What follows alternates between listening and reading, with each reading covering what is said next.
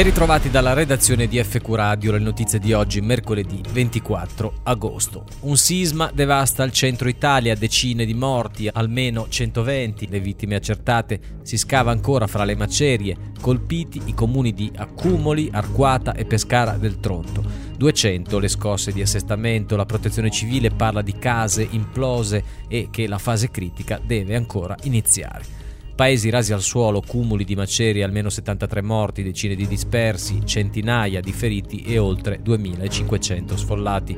È un dramma, un macello, dice Sergio Pirozzi, sindaco di Amatrice, in provincia di Rieti. Un paese devastato dalla scossa di magnitudo 6.0 avvenuta alle 3.36 che ha travolto anche Accumuli, Arquata e la sua frazione Pescara del Tronto, distrutta. L'epicentro del sisma è stato a 4 km in profondità nei pressi di Accumoli. Le scosse continuano, oltre 200 oggi, la più forte di magnitudo 4.7 nel pomeriggio. E ancora terremoto, tragedia dei bimbi, uno chiede aiuto da sotto le macerie, la nonna salva Leone e Samuele, le storie del sisma.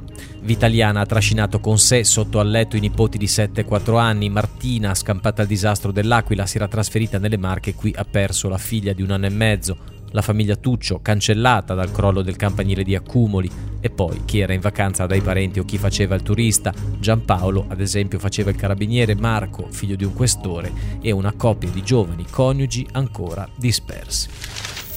E ancora per l'ospedale di Amatrice, ora inagibile, erano stati stanziati 2 milioni. Nel 2014 il sindaco Sergio Pirozzi aveva minacciato la secessione del Lazio se fosse stato chiuso, rischio poi sventato. Ma una fonte rivela al fattoquotidiano.it che i lavori di consolidamento finanziati dopo il sisma dell'Aquila sono rimasti sulla carta come la manutenzione ordinaria e non è un caso isolato. Stando ad una relazione del 2013 il 60% delle strutture italiane crollerebbe crollerebbe in caso di scosse di questa intensità.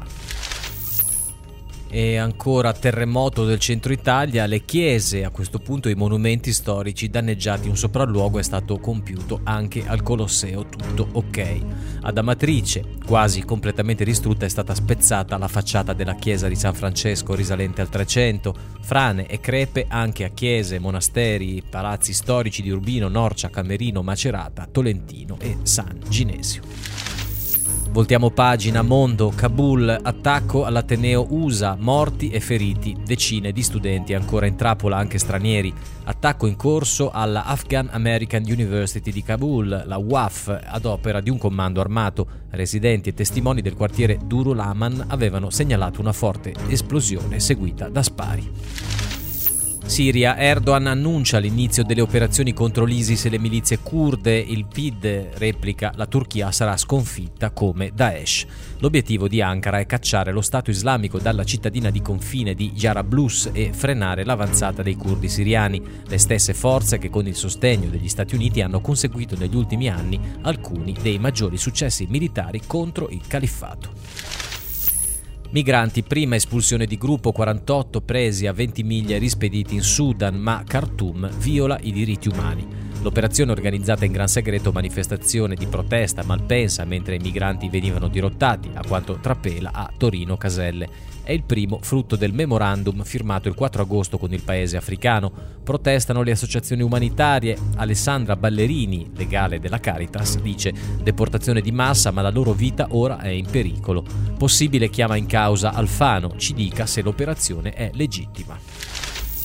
Nizza obbligata dai poliziotti a togliere il burkini in spiaggia, polemiche sul web. La notizia è apparsa sul sito del tabloid britannico Daily Mail che ha pubblicato alcune foto.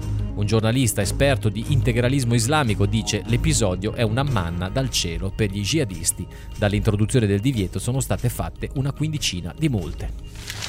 E andiamo in conclusione, Busto Arsizio, violenza sessuale di gruppo su una educatrice, arrestati quattro minorenni, in balia di loro per tutta la notte.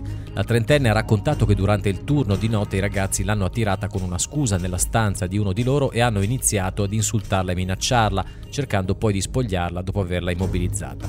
L'episodio è avvenuto in una comunità per giovani disagiati nel Varesotto. Con questa notizia termina qui l'edizione di Homepage di oggi, mercoledì 24 agosto. Buon ascolto su FQ Radio.